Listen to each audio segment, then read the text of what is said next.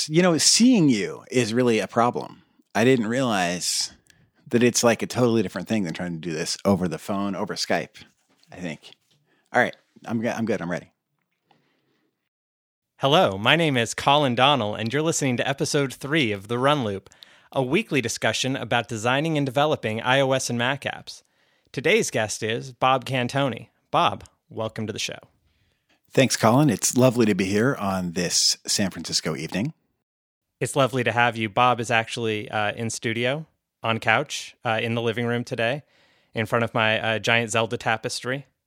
It's quite a nice tapestry.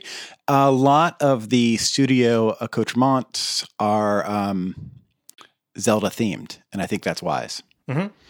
We're in a dark time as a country, and um, the power of the Triforce might be the only thing sustaining us. I, I truly believe that. I think it's I think it's fun. I think the message of uh, you know of Goddess Hylia is fundamentally a message of hope. You know, to say nothing of uh, Din uh, ne- Leneru Mm-hmm, mm-hmm. and uh, the other one, Naydra. Naydra. Yeah, the other goddess from Zelda. Listeners, longtime listeners will recognize, of course, the names of the three dragons that roam Hyrule in um, Zelda Breath of the Wild. This is going to be a, I, I'm assuming, sort of a three hour long um, podcast about the timeline of the Zelda games and where Breath of the Wild fits into that timeline. Is that, am I, did I come on the right day? I mean, it's obviously so. It's obviously in the child timeline because the Master Sword is in the Lost Woods on the same pedestal as from A Link to the Past and is only there in the child timeline. They also reference the Twilight Princess. They also reference Twilight Princess. Spoilers. They reference Twilight Princess at one point in Breath of the Wild, which would also put it in that timeline, unless there's something else more weird going on than I understand. I think that sounds right. I think you've got it. I think we can So, Bob, how might people know you? Uh, I make apps sometimes. Um, I worked with, uh, I, I founded a company called Nice Mohawk with my friend uh, Ben Lachman, and we made an app called Ita that let you uh, make lists and order lists and share lists with people. And that was really fun. And then um, the past couple of years, I've been working in San Francisco at um, a company called Lovely, where I, I think you're familiar with, and uh, most recently at Jelly, which was a uh, app and platform and website that let you ask questions and get answers from people on the internet. And then Jelly was recently acquired by Pinterest. That's correct. That's my understanding. Mhm. Yeah, it was good. Yeah. Cool. So, how did you? How did you? Uh, so, the first app you mentioned, we'll talk about that. So, num- number one, uh, you said Ita and Nice Mohawk was kind of your first iOS related thing you did. How did you get? How'd you get there? How did I get there? I um, started in like 2010, 2011, um, working on some apps with my friend Ben, and, and he had a company already. And then um, there was this really nice little, um, we were working on a, a recipe manager app. And part of the recipe manager was how do you do shopping lists? And we had this nice little interaction for ordering your shopping list. We thought it was a really nice sort of editing environment. And we felt like, yeah, this should be its own app. And um, I wanted to be the person to make that app. So I helped make it, um, you know, with with Ben and another of our developer friends. And then um, we released it as as Nice Mohawk as and and with then we were sort of off to the races. You know, it's been nothing but um, just piles of money and um, all the things that, that go with it. Fast cars Mhm. and um, people of of all genders, really, um, who find um, that they just want to be in. Like you, you know how it is as, as an app developer. Mhm. It's just like you're you're a ninja rock star, right? So you wear your ninja rock star out to the uh, the old coffee shop with the twelve dollar toast, and then you know it's just it's wall to wall. People want to. Uh, there's a really good twelve dollar toast place uh, da- down the street from here. You should try. Is that the one where they put the avocado on the toast? Uh, it might be. I think they do the cinnamon toast there, where they put the sugar and the cinnamon on it. but uh, you can get in and out there for barely $12, $13 before tax. I think In and Out is a little overrated. I think that's maybe In-N-Out unpopular. burgers? Oh, I'm sorry. Yeah, yeah. Yeah, I uh, I haven't had an In-N-Out burger in in many years now because I was vegetarian and now vegan for uh, almost going on a decade now. Wow. But um, Now- you know, I, I remember it kind of sucking. I remember it actually not being super great. I mean, it was fine. Suck is the wrong word.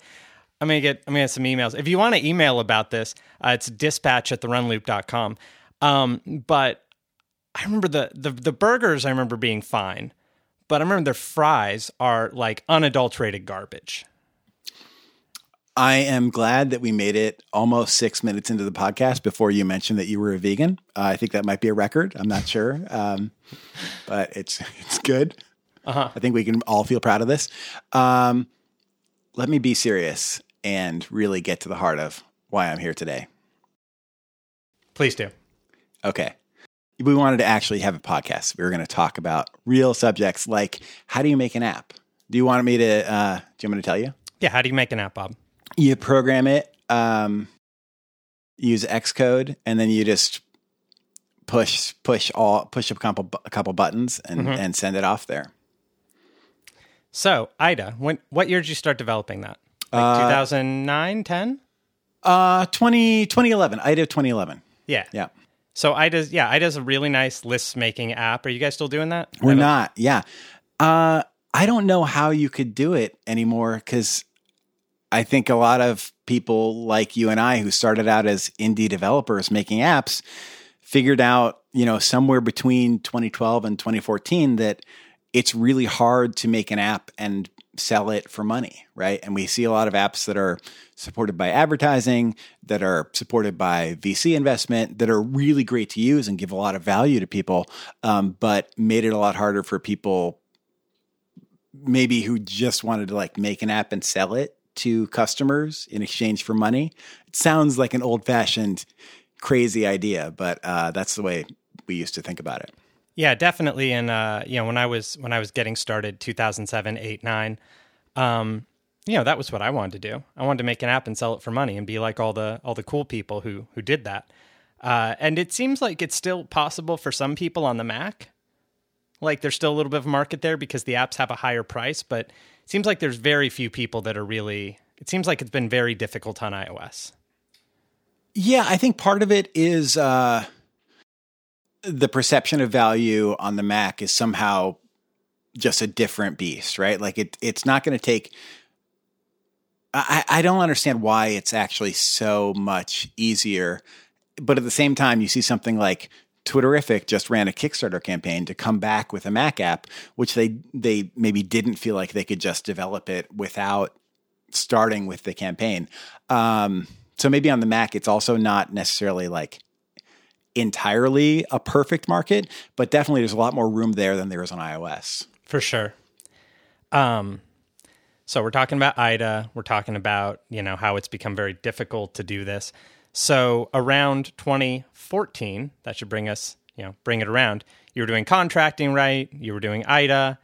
Uh, you know you were you were you were doing these apps with uh, with Ben and Nice Mohawk, and then I convinced you to move to San Francisco to work for a company called Lovely, or I helped convince you, helped Yeah, absolutely. talk to you about it. yeah, Yeah. So you came and we made a uh, apartment finding app together. yeah, it was That- great. Yeah, it was great. And uh, I, I continued working there for a few months after that, and then you were there for a few months more than that. Yeah, I was there for about a year. Yeah. So you were there a little bit after I left, and then uh, and then that led you to working on. Uh, you went to work on something called Super, which I remember. What was Super? Right. So I um, I left Lovely to go start working on Super, which was a an app where you could share images with messages on them. Um, I started working there, and my first week, uh, we had a big meeting, and we said, or I, I was told, yeah, we're not going to work on Super anymore. We're we're going to pivot and go back to the original concept for the company, which was uh, this Q and A app, uh, Jelly. Jelly. Yeah.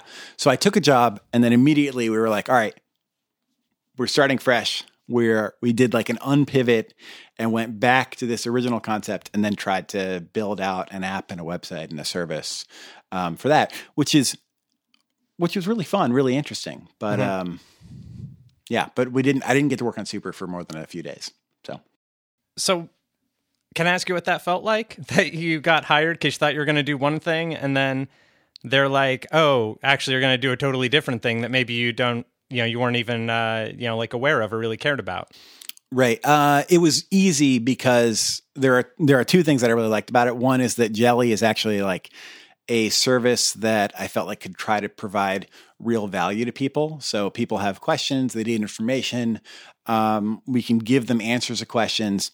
I think that seems like a really great idea. There's there's other services out there that try to provide this, but there's definitely like that's providing a clear value to people. Whereas another app that lets you share photos or share, you know, little snippets of text, um, those things sort of already exist, right? And and they also they're less less directly about one person helping another person, right?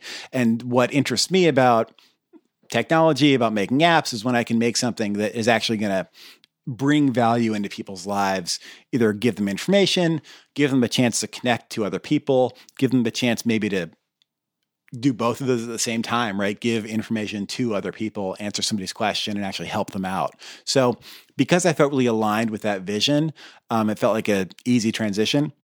The second part of it that I really liked is that I'm really used to starting from scratch and building out a whole app into a concept, right? You come up with an idea, you say, we have this thing, but what does it actually look like? What's the app? how does the app take shape? Um, that's a process that I'm much more familiar with rather than like taking this thing that already exists and is pretty good and then making it sort of incrementally better. That's great too, but um, I feel pretty comfortable making something from scratch and it gives you a lot of opportunities to, for example, start over. Um, and we used Swift, right? And it was that was just at the point where Swift had been out for a year, so we avoided most of the like terrible development. So we're talking Swift 2. Yeah, around Swift 2, right? Yeah, that's when I started using it for real. So. Right. So that makes it a lot easier, right? So you can say like, all right, we have a fresh platform, a fresh language. We get to I get to dive in and learn this new language and and try to get to build something with it. It was it was it was a good time. What were your uh, what what did you think of Swift moving from Objective C? Uh it's a much more complicated language than Objective C, right? Um, and that presents some challenges. Um, I think the main difficulty for me is was trying to figure out as an Objective C programmer what paradigms can I sort of carry over. What are the things that are going to carry over right now because they're part of the frameworks and part of um, Cocoa or Cocoa Touch um, and then what's actually part of the language right and so it felt like maybe some of the patterns that that were in the frameworks aren't necessarily part of the language they're just sort of legacy and so um, I think it made some things feel weird, and and to, to an extent still feel a little bit weird about about the way Swift works with Cocoa Touch. Um, but overall, like, yeah, it's great. It's like super clean. It feels good. It feels great after like using it for a couple months. I think I would say, and, and I, I think most people would say, like, oh, yeah, this is awesome. I love it. I don't ever want to go back to Objective C until I run into this like a problem or an edge case that like is going to kill me in Swift, in which case I'm like sort of begging to go back to Objective C.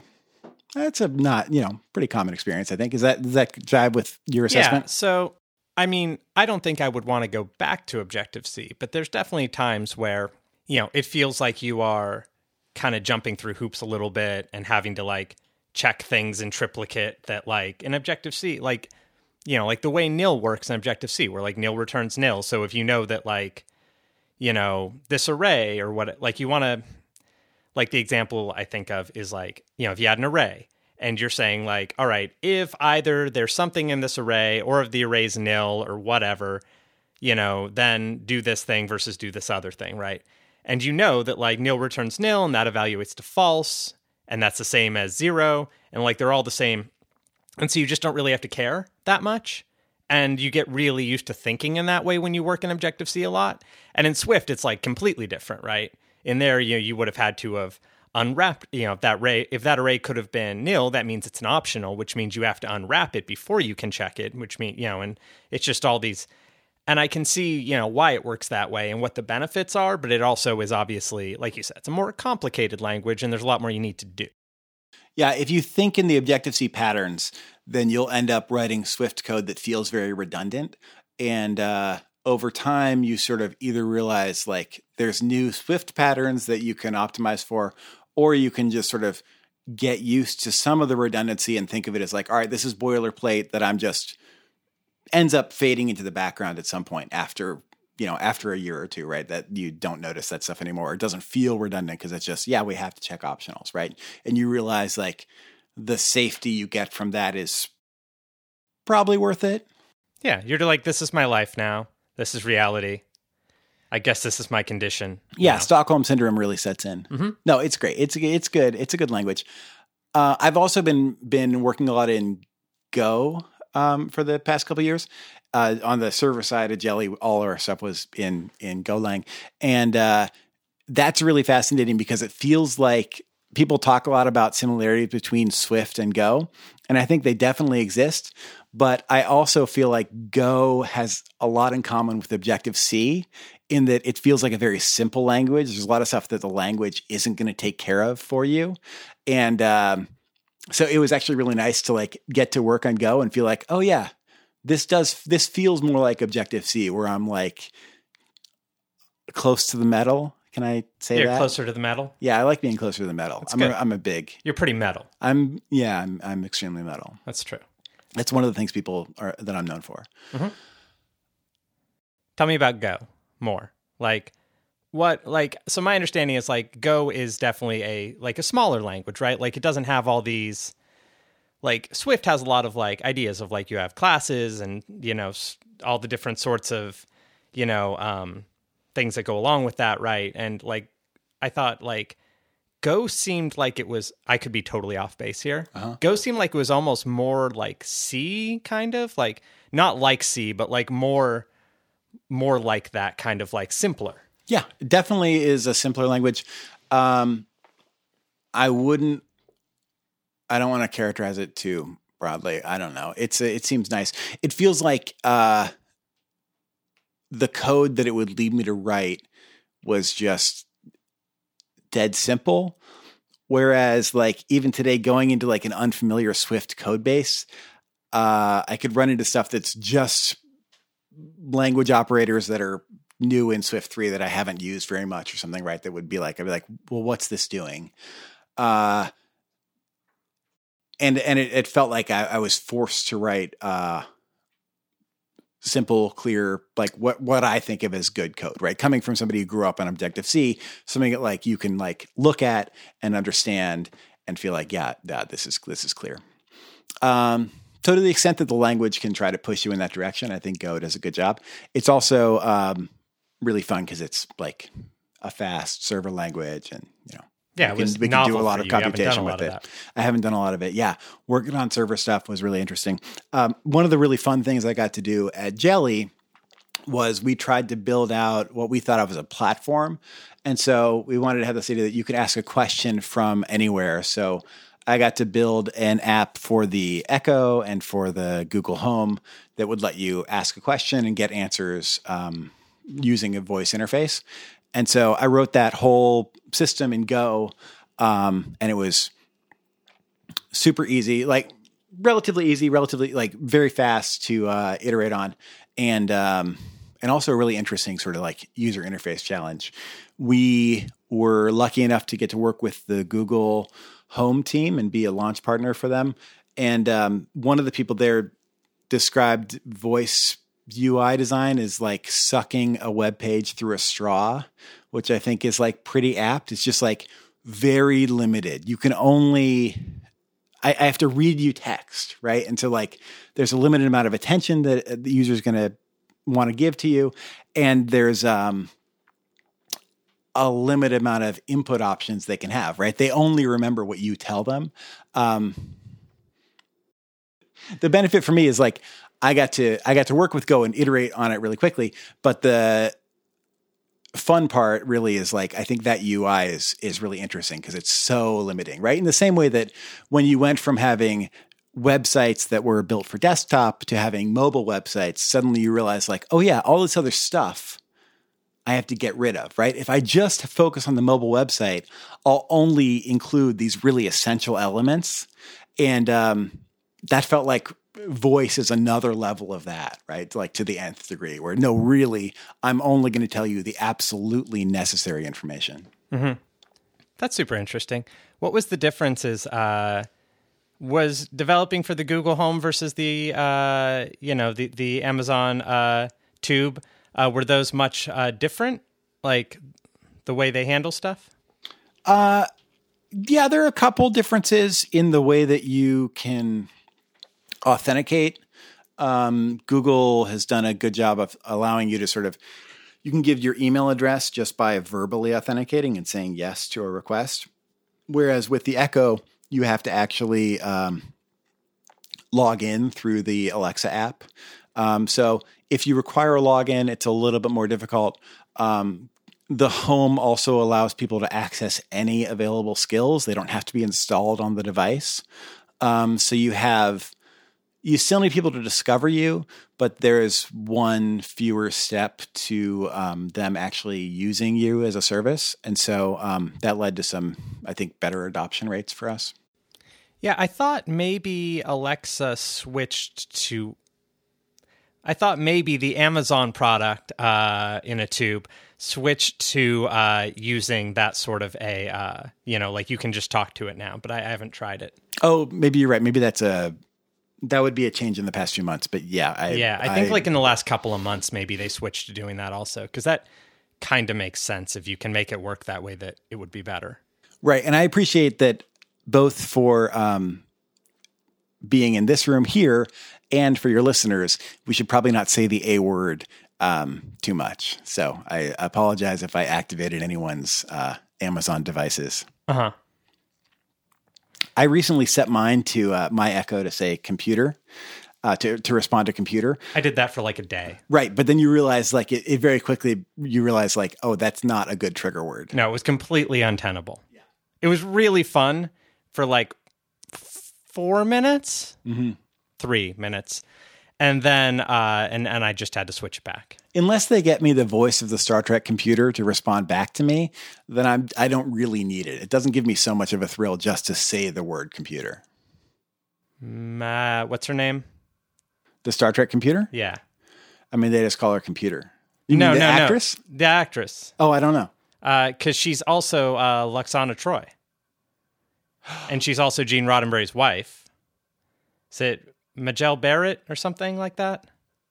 That's a good. That's a deep cut. She was also, uh, if you watch the original, if you watch the pilot for the original Star Trek, and mm-hmm. if you mm-hmm. watch the Man Trap, where they had Captain Pike, mm-hmm.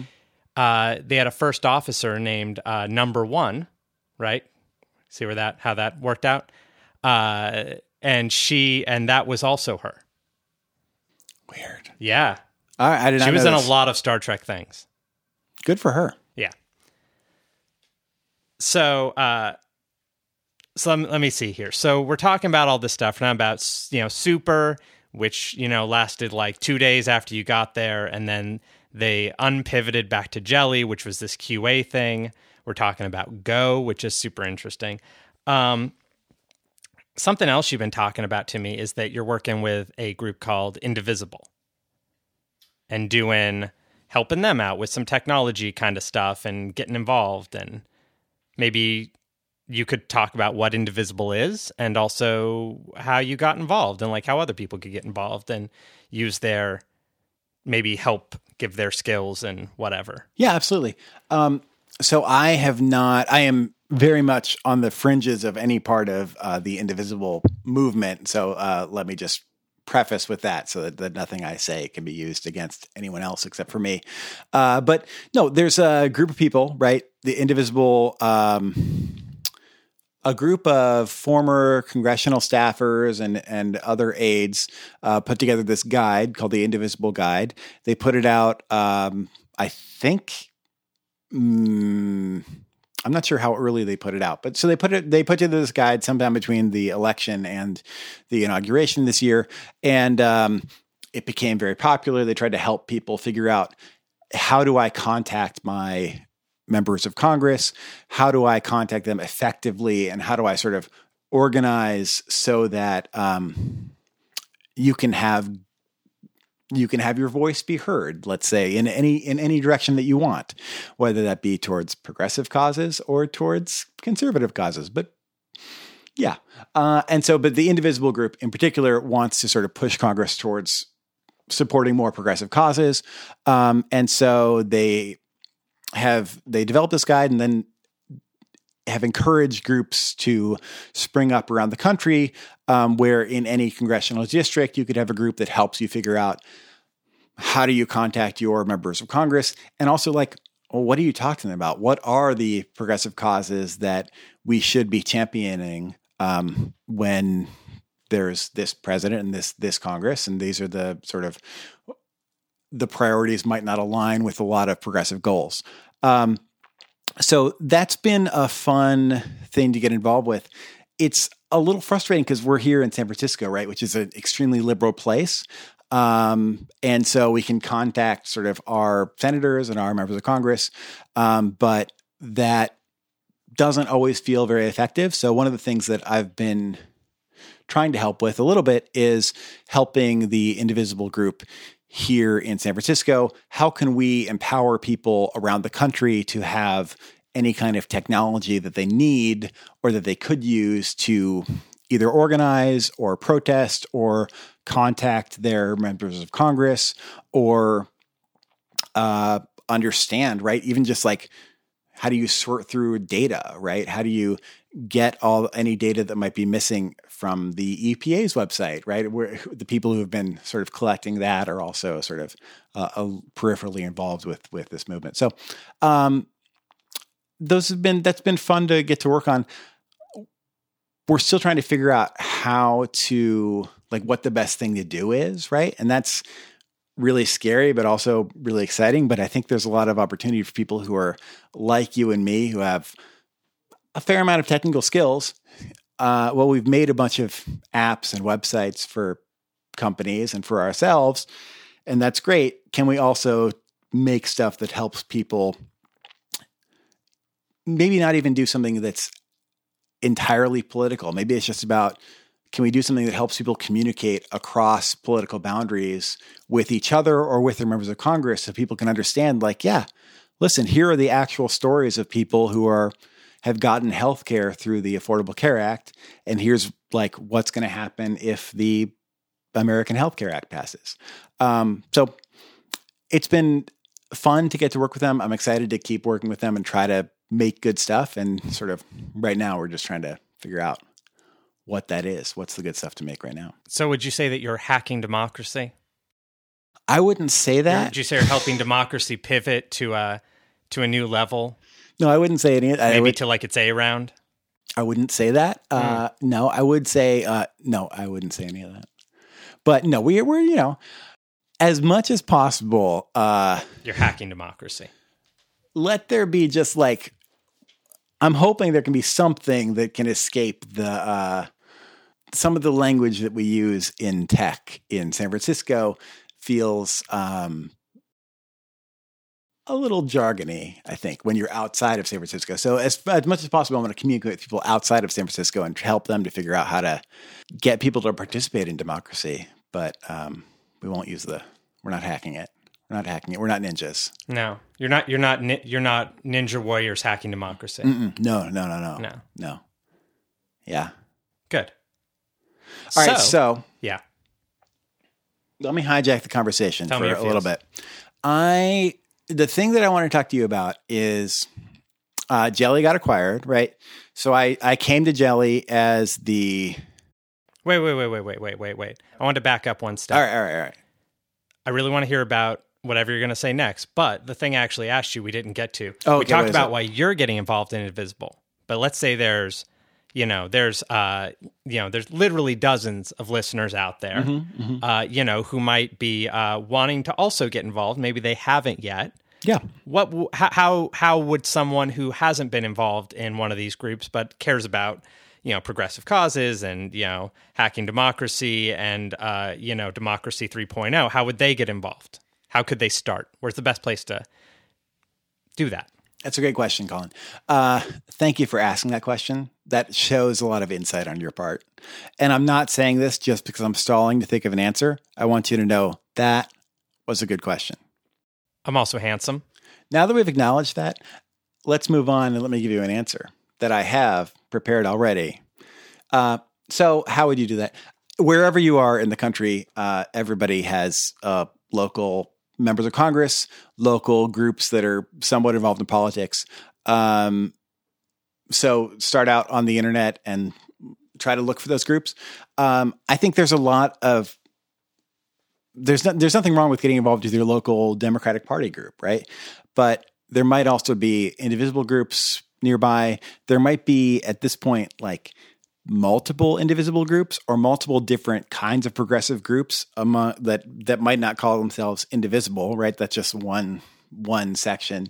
Um, and so people wherever they are can find a local group, try to get connected with them and then see what their needs are, right? I think the emphasis on one big national campaign every four years isn't what's needed right now, right? What's needed right now is how do we organize to contact the people in our district that can influence our representative in the House and have that person uh, represent us uh, and know what we want, right? Know, know what we want and know why we want it and maybe understand, right? If you have a very conservative member of Congress, that person might not have very many people who can speak to them uh, as a constituent and and express their concerns about a progressive take on an issue, right? so we're talking about showing up at meetings Yeah. making phone calls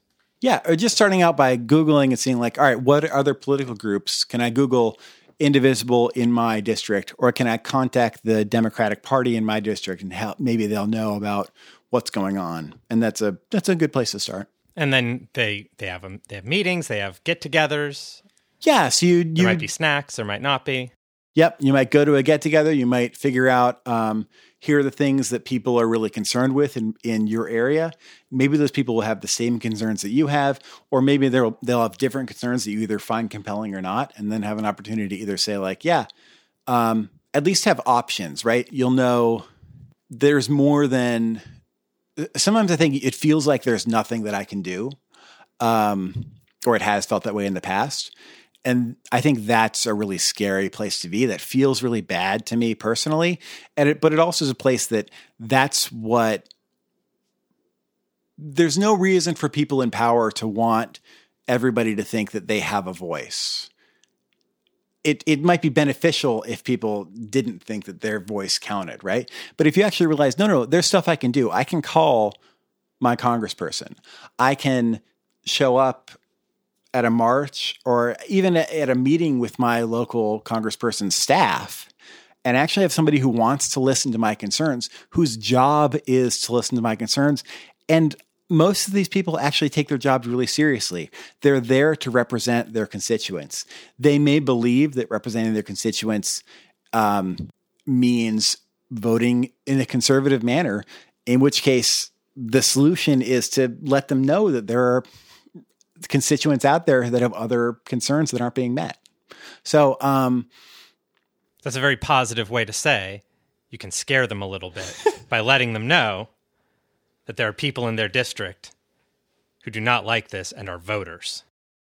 yeah, absolutely. But it, I think the the most important thing to keep in mind for me, the thing that keeps me from just being totally apathetic when the political news feels on a day like today uh, could feel very um, demoralizing. Uh, it's helpful to remember that yeah, I can do I can do things. I do have a voice. I can make it heard in some ways, and it's not as easy as it could be.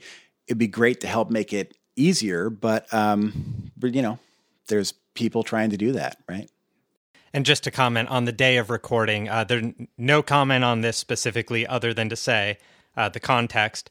Uh, when we say like a day like today is today, uh, the director of the FBI was fired, uh, and you know we don't know a lot more about that other than that, but that's just what Bob was referring to there. Yeah, he seems he seemed nice. He's very tall. Is he tall? He's six eight. Really? I, I saw him next to uh, uh, Trump. I, I, I saw him next to uh, Pre- President Twitter egg, and um, and he uh, and I know that he's very tall. Mm-hmm. He's like six two, and he dwarfed him. And I uh, I, I was surprised and uh, I looked it up. He's six eight. He's very tall, very tall. I am surprised that he lasted this long, given his height.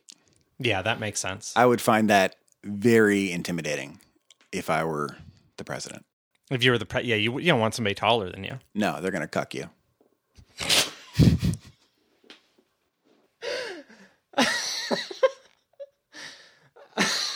Hold on, I think you just cucked the podcast. Uh, man. Okay. All right. So uh, before leaving this in, um,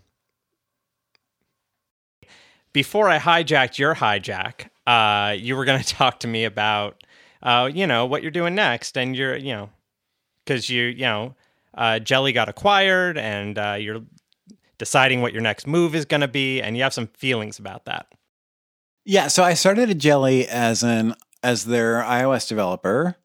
Um, we had another iOS developer who ended up leaving a few months after I'd started, and uh, the but I left as the product manager.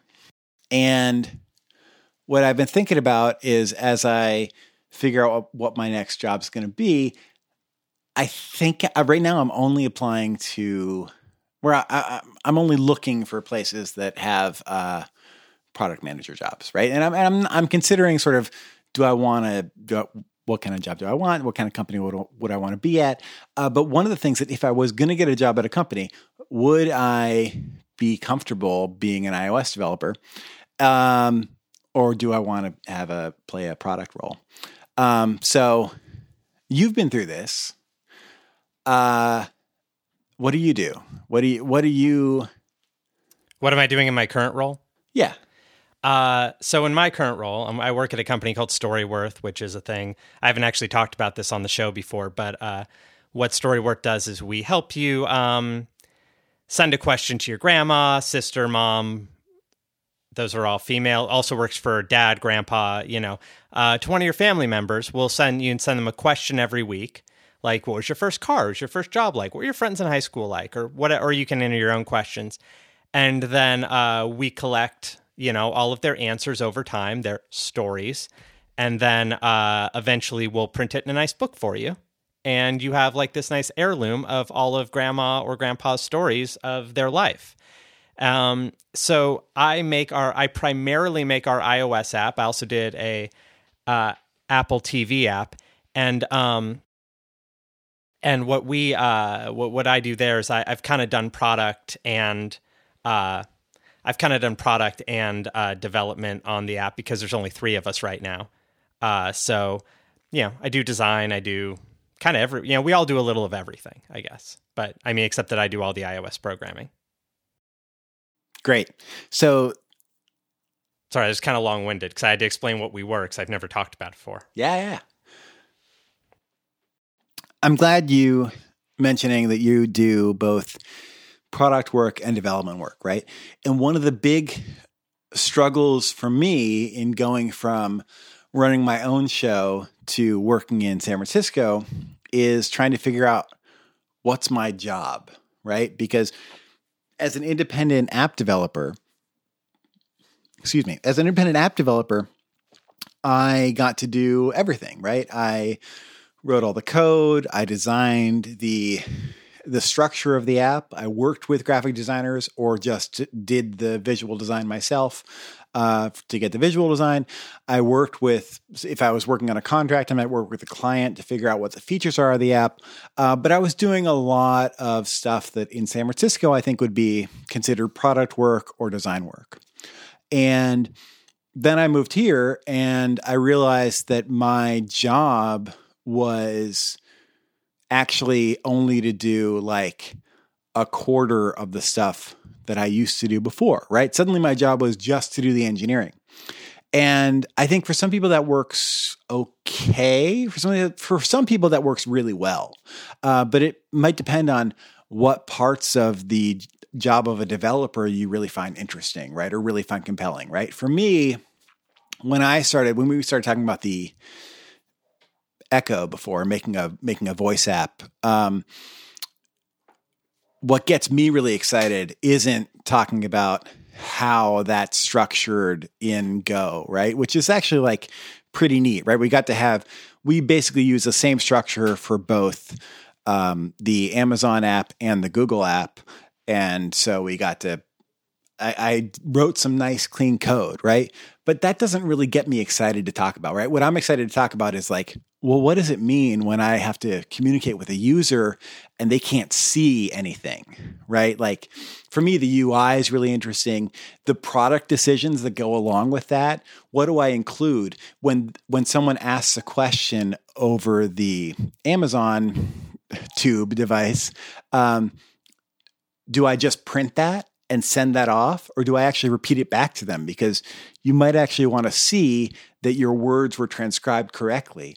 Um, questions like that, I think, are are where you get into trying to empathize with the user, where you get into trying to figure out, like, yeah, what is this for? What need of the user am I trying to meet, and how am I reaching that goal?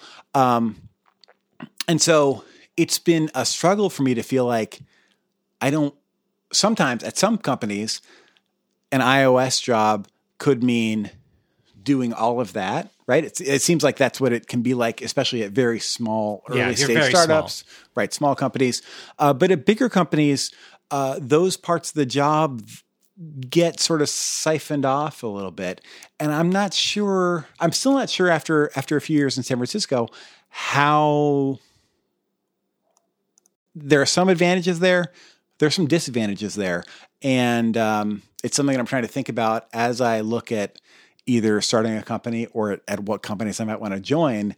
Um, is I want to carve out a piece for myself where I get to do where I get to do some of the more interesting product oriented work, um, and that might mean that I don't get to program, which sucks in some ways, but is uh, maybe what you have to do. But I'd be I'd be interested to hear what your experience is at Storyworth and, and how it compares. Yeah. So if you work at a small startup, or you know, it's more like being in you know at a small startup, everybody kind of does everything, right? Uh, and it's maybe a little bit more like being an indie. You know, we've both had indie apps before. We did the whole thing, and I think when we uh, when we worked at, uh, at Lovely, which I can say this now because they uh, because they got shut down uh, because they you know they uh, what what what would be the term for what happened with them? I know the the website's still there, but the office is not there. Yeah, that part of the company, uh, the parent company, shut down the San Francisco office. Okay. So anyway, when we worked at the company that we worked at together, uh, I know we had both come from an indie app background and doing things where you know, even if it was contracting, you know, I think I tended to try and do you know more of it. Uh, and going from that to working in a bigger company where it was like 50 people or more uh, in the office that was i think i think it was challenging for both of us uh, you know to all of a sudden we have like you know designers and that's cool but also you have like product people and it's also like not really clear like what they're doing and like i think we both sort of have the instinct to kind of want to do everything if we can um and what was your question Yeah, I'm wondering. Uh, well, it sounds like that balance works out at Storyworth. yeah as- for me it's yeah. working pretty well here in that i uh you know i get to have a lot of you know i get to determine a lot of what i do and a lot of what the app's going to be and uh you know the ceo who i work with uh, a lot uh he you know he obviously he has a lot of say in it too. You know it's his company right? He's the founder. But um you know definitely i i, I we we work together a lot on that. And you know if i want to add a thing to the app, I just kind of add a thing to the app, and it's it's more like when I was doing indie apps in that way. Um, so I you can find that, but I found that working at a bigger company where it was like fifty to hundred people, uh, P you they want to uh, they want to pigeonhole you a little bit. So like if you're a designer, you are like if you're a designer, they want to make you a designer, and if you're a if you're somebody who can do programming, they want to make you a programmer. And I felt like at a lot of places they don't always know what to do with somebody who wants to be a designer and a developer and like kind of figure out the whole kind of have their hands in all of it because the whole system is just sort of not set up for that at a lot of these places.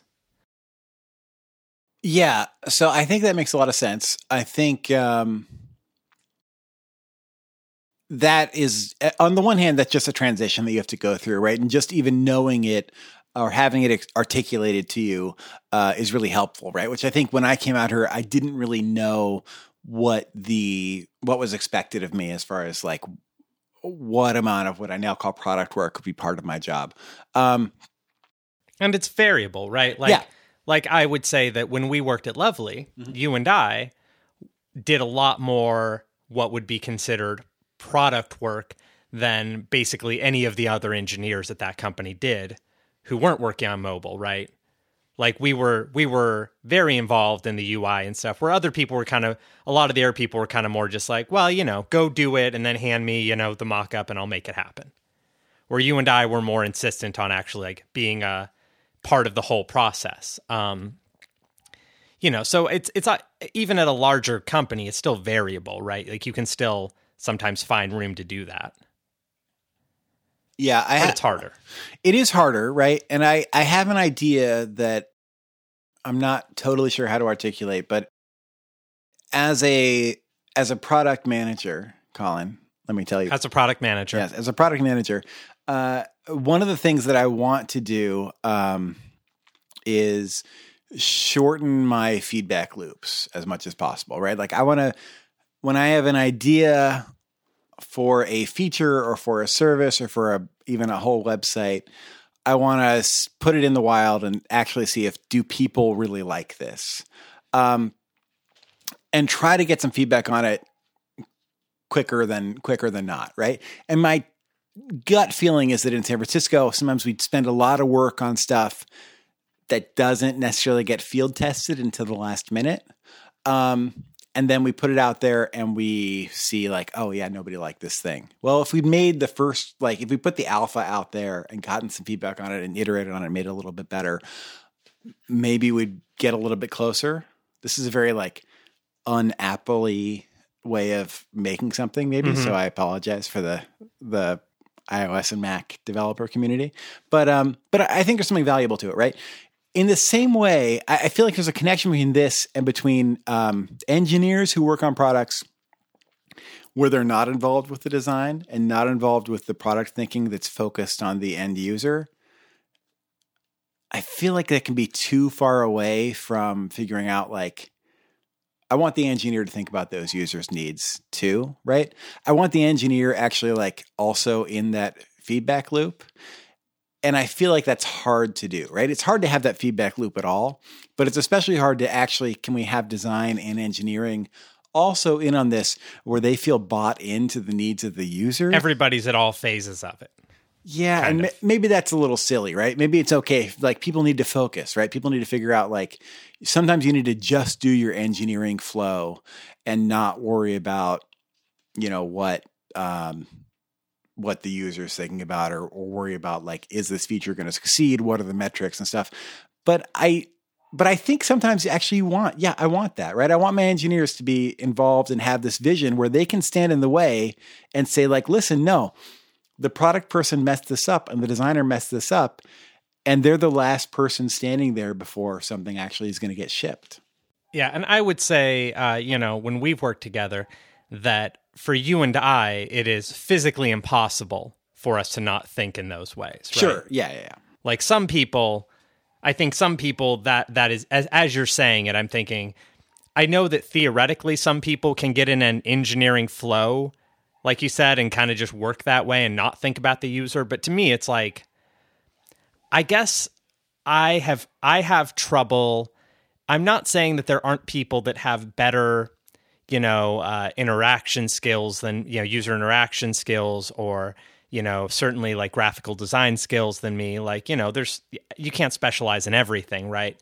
But to me, I have a hard time thinking that engineering and design are actually two different things because I sort of think of them all as just problem solving.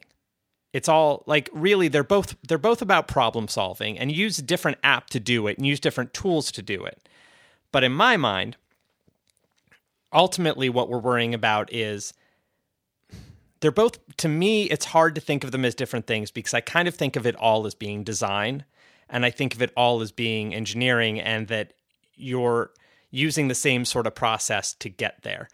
Um, because I think like the user looks at an app and they say like, all right, this is ugly, and you know I don't like you know the way it works, you know like physically, uh, or you know, or this is slow and it freezes up. And I don't think the user is saying like this has bad engineering or this has bad design. The user just says this app sucks, you know. So to me, like separating those out into two different things and not thinking of it as all part of a whole is kind of weird. If that makes any sense. I've I don't know, it's just always how my brain has worked. And I think it might be because when I was coming up, I I basically assumed that to get it, you know, because I, I, wanted to be a Mac developer before the iPhone, you know, was a thing, and uh, you know, was kind of working on a path to get there. Um, and I kind of always assumed nobody was ever going to hire me to do this, so I was going to have to learn to do the whole thing, mm-hmm. um, in order to ever get anywhere. Uh, and and so I kind of tried to learn a little of both, um, you know, and a lot of both over time. Um, but I don't know. Does that make any sense to you? Yeah, it does. And and like to me, it's hard not to think like as an engineer or as a designer, it's hard not to think of the whole thing. Everything is connected in these digital products, right? And that that totally makes sense. But also, people have different jobs, right? That they actually have to do. Then they have to complete certain tasks, right? And it's hard to actually it's hard to add on to that tasks and say like, yeah, you have to do the visual design and you have to do the engineering, and also you both have to think about like does this make sense? And what what are our goals here? And you have to know what the user actually wants, right? And um, and and and that's that's where you think the product manager role really fits in. I mean, potentially, right? If the, if there is a reason for it, it's to have like, yeah, that vision to make that really clear, so that everybody can be on the same page and everybody can know, like, yeah, you know, we're building this thing so that people can tell their stories mm-hmm. and get a book and actually know, like, this thing that that used to just disappear right into family lore that nobody wrote down that story that my great grandfather had, right? And now it's lost to time. And if we save that, right, how can we save that better, right? And if everybody's aligned with that vision, then you can have great ideas come from the engineers and come from the designers. Um, maybe it doesn't take uh, a product person in in every company, right? But in as the as a company grows, it's hard to have the CEO play that role for everybody, mm-hmm. for every part of a product or for multiple products within a company, right? And so, yeah, I wasn't trying to say that like those roles don't shouldn't exist. It's yeah. just that for me personally, when you say like as an engineer, like some people, some engineers don't think about those things. That's kind of weird for me to hear because I mean, I understand that like if I'm an engineer, maybe somebody else is like doing the graphics. Like that makes sense to me because there's people who can, you know, like you know, we worked with somebody at Lovely who was really fast at that and really good at that and they could do it very quickly. Um, you know, and they weren't so much like an interface or like interaction designer, they were more of just like but they could really do like graphics. Um, they could do some of that other stuff too. But um, you know, and obviously we worked with some really good product managers at Lovely also. Uh, yeah, everybody has different roles to play. I just, for me, it's like everybody in all those roles. I don't know. I feel like the engineer should be able to think about, you know, how does, you know, does this make sense? Like, because it sucks if you're programming something and you're like, I'm going to program this. I'm going to put all the time and effort into this, and at the end, it's still going to be garbage. Like that. That's not good either. Right. Yeah. You definitely need to be bought into the vision. But also, I think giving engineers and designers a chance to articulate and shape that vision in addition to just buying into a vision that somebody else's uh, that feels like a positive thing right? I want everybody to be involved in creating the vision that we share.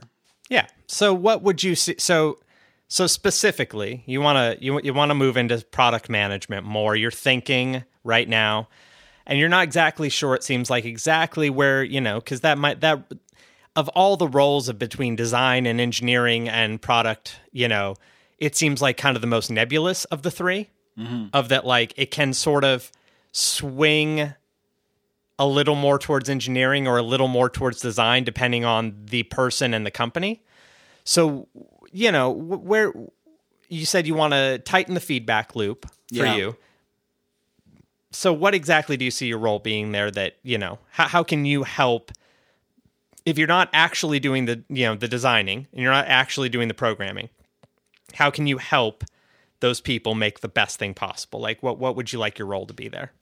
Yeah. Sorry, it sounds like a job interview when i say it like that. No it's great. Yeah i'm really excited to really excited to have this opportunity. I have a lot of salary requirements and i'm going to need a lot of uh, vacation time. Uh, no i i think my there's a lot of work to do, right? Uh, because I have a background in engineering, I can do a lot of work in like figuring out what are the actual requirements and what are the feasibilities for any given um, design or project, right? And that's really helpful to be able to say like, oh, actually, like X is 10 times more expensive than Y in terms of engineering time, right? Like that's a really helpful thing to have. Um, if we know that, then we can actually put out a version that people can use where we can have that tight feedback loop because we started with the easiest thing to engineer. Um, I'm not sure what the I'm not sure what the limitations are of the of the product role, right? Like it's a little it is a little bit nebulous, right? It's a little bit too much like organizing the management like oh here's all the work we have to do and here's how to like organize it right and that's just like brute force Pivotal Trello skills to like break something down and write really good descriptions that'll make a spec that people could if i get hit by a bus tomorrow can people finish this project right that's like the rubric that i use right um, that part's uh, pretty easy because I've had to struggle with it a lot. Uh, it's at this point, it's pretty easy. The part that I think is harder is like, all right, if we talk a lot of bullshit about how much vision is important, how do we actually communicate vision through engineering and through design where everybody really is on the same page and everybody has the opportunity to stand up and say like, how is this actually connected to like giving our users like something that they value, right? Something that's going to actually make them want to use this app or this website. Um, and how do we connect it to that? How do we connect it to that when so much of our industry seems intent on figuring out better ways for people to waste time so that we can like sell more ads? Uh, that's that that I think is like a really interesting challenge, right? Mm-hmm. And and I think the only thing that I have is to say like I can just try to say like no, focus on giving people something that they actually want, something that's actually valuable to the people using this product. Um, and just just pointing and saying like no no, no focus focus on the people using the product. Uh, you know, maybe some companies already already have that, but I think a lot of times that's actually what people need to do a little bit. Actually, uh, yeah, you know what? This uh, remote control that you released two years ago is uh, fundamentally completely broken, right? And we all have this remote control in our homes. Oh, the we're talking about the Apple TV remote. That uh-huh. is, I think personally, the tell me if you disagree. I think it represents. I, I think there's a lot right with what Apple does in design. Obviously, they're you know they're they're a great design company, but I think everything that can be defined as wrong with Apple design right now is in that piece of garbage remote. Right. And so somehow nobody, there was nobody to stand in front of that. because they knew. Somebody knew. Somebody said you, you're not going to be able to tell if it's upside down or right side up. Right. And nobody felt empowered to be able to Right. fix it. Nobody was like, no, we're not shipping this. Right. And, and God, it's so terrible. We're going to be here until we, until we, the day we die, we're going to be talking about Steve Jobs and how awesome Steve Jobs is. Right. But like the, the thing I remember is a, uh, a keynote from like 2002, 2003. It was the year before um, Apple released the iMac with the ARM. Yeah, the G4. Right. And um, they had an iMac and it had a, a CRT monitor built in and it was but it was a little bit flatter but it was still the basic iMac shape, right? It was what eventually was released as the eMac, the yeah, education yeah, Mac. Yeah, yeah. Uh, This was after like the Flower Power one and all right. that. Yeah, after Flower Power. And it was going to be the keynote like big product launch and Steve Jobs stood in front of it and said like no, we're not putting this out there. And 6 months later, they released the ARM awesome Which was cool. G4 iMac. Yeah, like beautiful machine. So I saw one the other day at my um, at my martial arts dojo, uh, which I've mentioned on the on the on the podcast before. Uh, I, I saw one because they were taking all the stuff from upstairs, whatever. Uh, they were moving garbage out, and it was in the garbage pile. Ugh. And I was like, and I was just playing with the arm because it was just sitting in the pile. It was kind of half like falling apart, and I was like, oh, this is nice. Right, a beautiful machine, right? But it took somebody to say like, "No, no, listen. We're not going to ship this and we're not going to have like a main keynote product to announce at this I think it was a Macworld." Uh and that's that's how much we care about like getting this right. Uh Tie it back to the remote. Yeah, so with the remote, there's nobody to do that, right? There's nobody to say like, "Oh wait, we had this cool thing, right? We figured out how to put a like touchscreen like interface where you're not really touching the screen, you're touching this little remote, and it's cool, but you know, I can't tell if it's upside down. And you know what? I can't actually go if you had this remote in your hand and somebody put a gun to your head and said, "You have to move right one item, not two items. If it's two items, I shoot you in the head, and if it's no items, I shoot you in the head." You'd be like, "No, I'm I'm going to die today." Right? and that's a problem, right? And there's nobody to say, "No, no, listen. We're going to get this right. We're going to we're going to redo this and we're Mhm. going to get it right." Uh that's a role that I think somebody needs to play in a lot of companies that exist in our in our town. Um, and there's a lot of money right now, and that's cool, and it makes it easier to ship stuff that doesn't make Doesn't quite do the thing. It doesn't quite do the thing. Um, but you know, I, I think there's there still is value for that, and somebody who can say like, no, we're really going to focus on what does the user need, what is the user value, or even if this is a cool tech demo, what's really going to help our users get to their next, you know, episode of Buffy. It's true.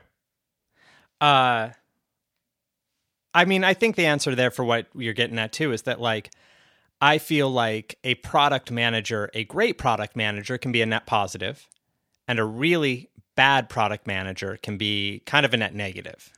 Oh, I can be a net negative even as being a mediocre product manager. I can Mhm. get I can get you to that negative. Yeah, I feel like a great pro- that's good. I can really reduce the value of a company. I mean, just I don't have to be there very long. It wouldn't be the first time I've seen it. Uh, but the I feel like no, I feel like a great product manager though is somebody who can like do the stuff that the designers and the you know be a go between and like do this. I shouldn't say go between because I kind of actually think engineers and designers should be talking, Mhm. but uh, be somebody who does the things like research. I think is really important, Mhm. and I think that's not something that does that like the graphics pe- you know the people who do more graphical stuff or the engineers are generally uh, especially suited or trained in and i think it's something that a product manager could really help with and actually like say like here's reasons for why maybe we want to do this thing or think about it um you know and not just be like the little napoleon of the product or whatever um so i think a really great product manager can be a really great thing and I think a bad, pro- I think a mediocre product manager, though, even is kind of a net negative. I think a good product manager, a great product manager, is a positive. But I think like if you were a five out of 10, like that's not a neutral. That's mm-hmm. like a mm-hmm. negative because you're just adding this like layer of abstraction at the very least. If you're not like actively adding something to the product. So Is that it, stupid? No, no. I, I, think that seems great. I think I think that seems very reasonable. If you were a, uh, if you had to give advice to somebody who is an indie developer doing iOS or Mac stuff, who's coming from a place where we were, looking to come to San Francisco or Austin or or wherever, and but looking mm-hmm. to like sort of move and take a job, um, what would you look for? What would I look for if I were that person and I wanted to move into a company? Yeah, or what would you tell them? Yeah, I would say, uh, you know, it depends a lot on the company you're going to work for, but let's say it was like my situation. We're moving to a place that's like 50 people or so, you know, 30, 40, 50 people, kind of bigger startup size. That's what I have experience with, right?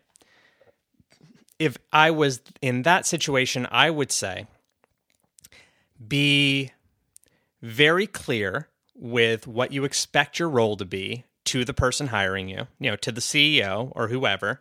Be very clear what you expect your role to be and what you want to do here.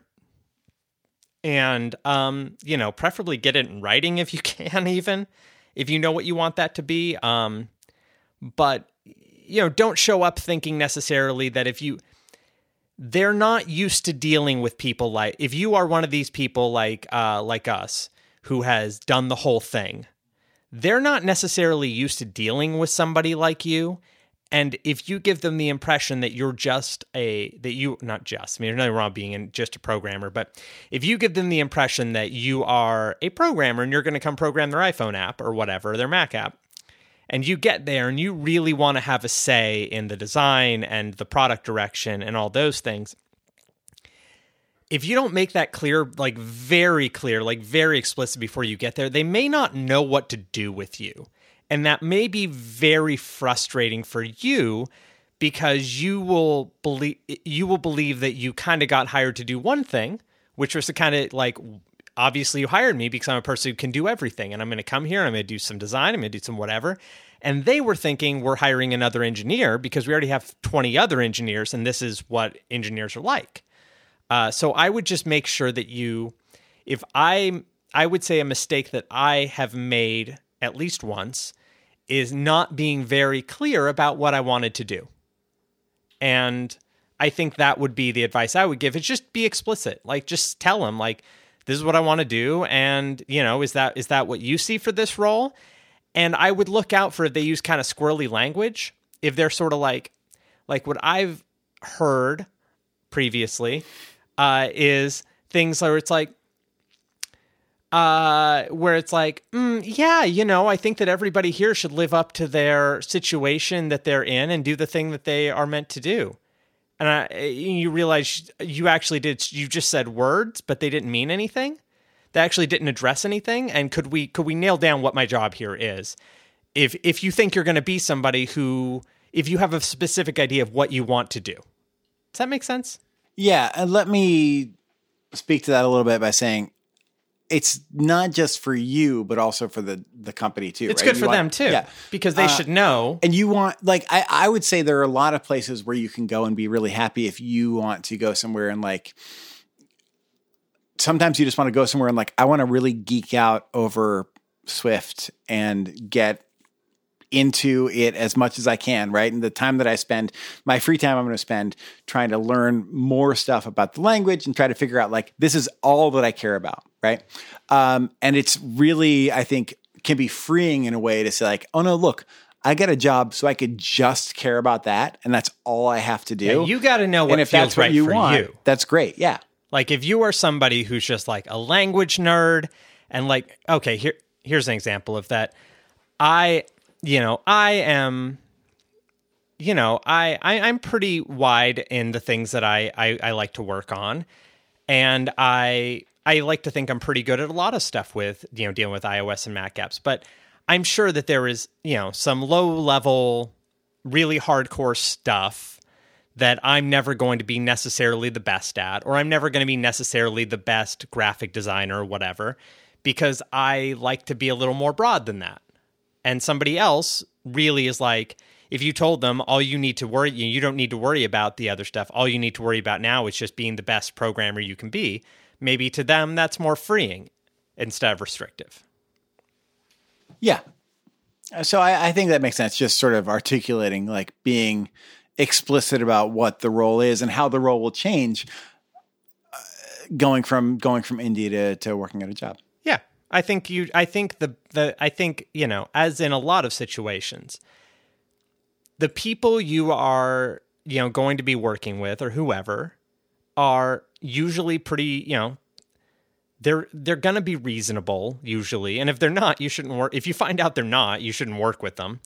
But if if assuming they're just like reasonable normal people who want you know you to do the best you can do and you to be happy and for you to give the most value you can to where you're going to work, then um I think more communication is always going to be the right answer.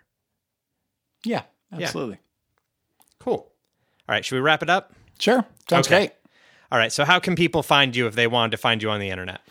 I'm on Twitter at Cantoni, C A N T O N I. Cool. Do you have anything else you want to point people to? No, that's great.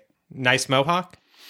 Uh, yeah, nicemohawk.com. We have some stuff up there. I'm still uh, working on our an updated website. Fabulous. It's going to be less terrible. Cool. Yeah, it's pretty exciting. It's pretty good. Uh, and if you want to follow me on Twitter, you can follow me at uh at uh, twitter.com slash Collin Donnell. That's just my whole name spelled out. Uh, if you want to follow the show, it's uh, twitter.com slash the run loop.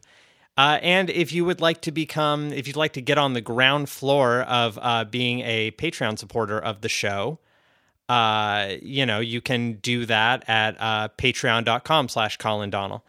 Uh, so thank you very much for listening and have a great week.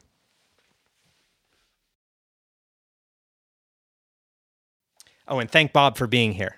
Thank you.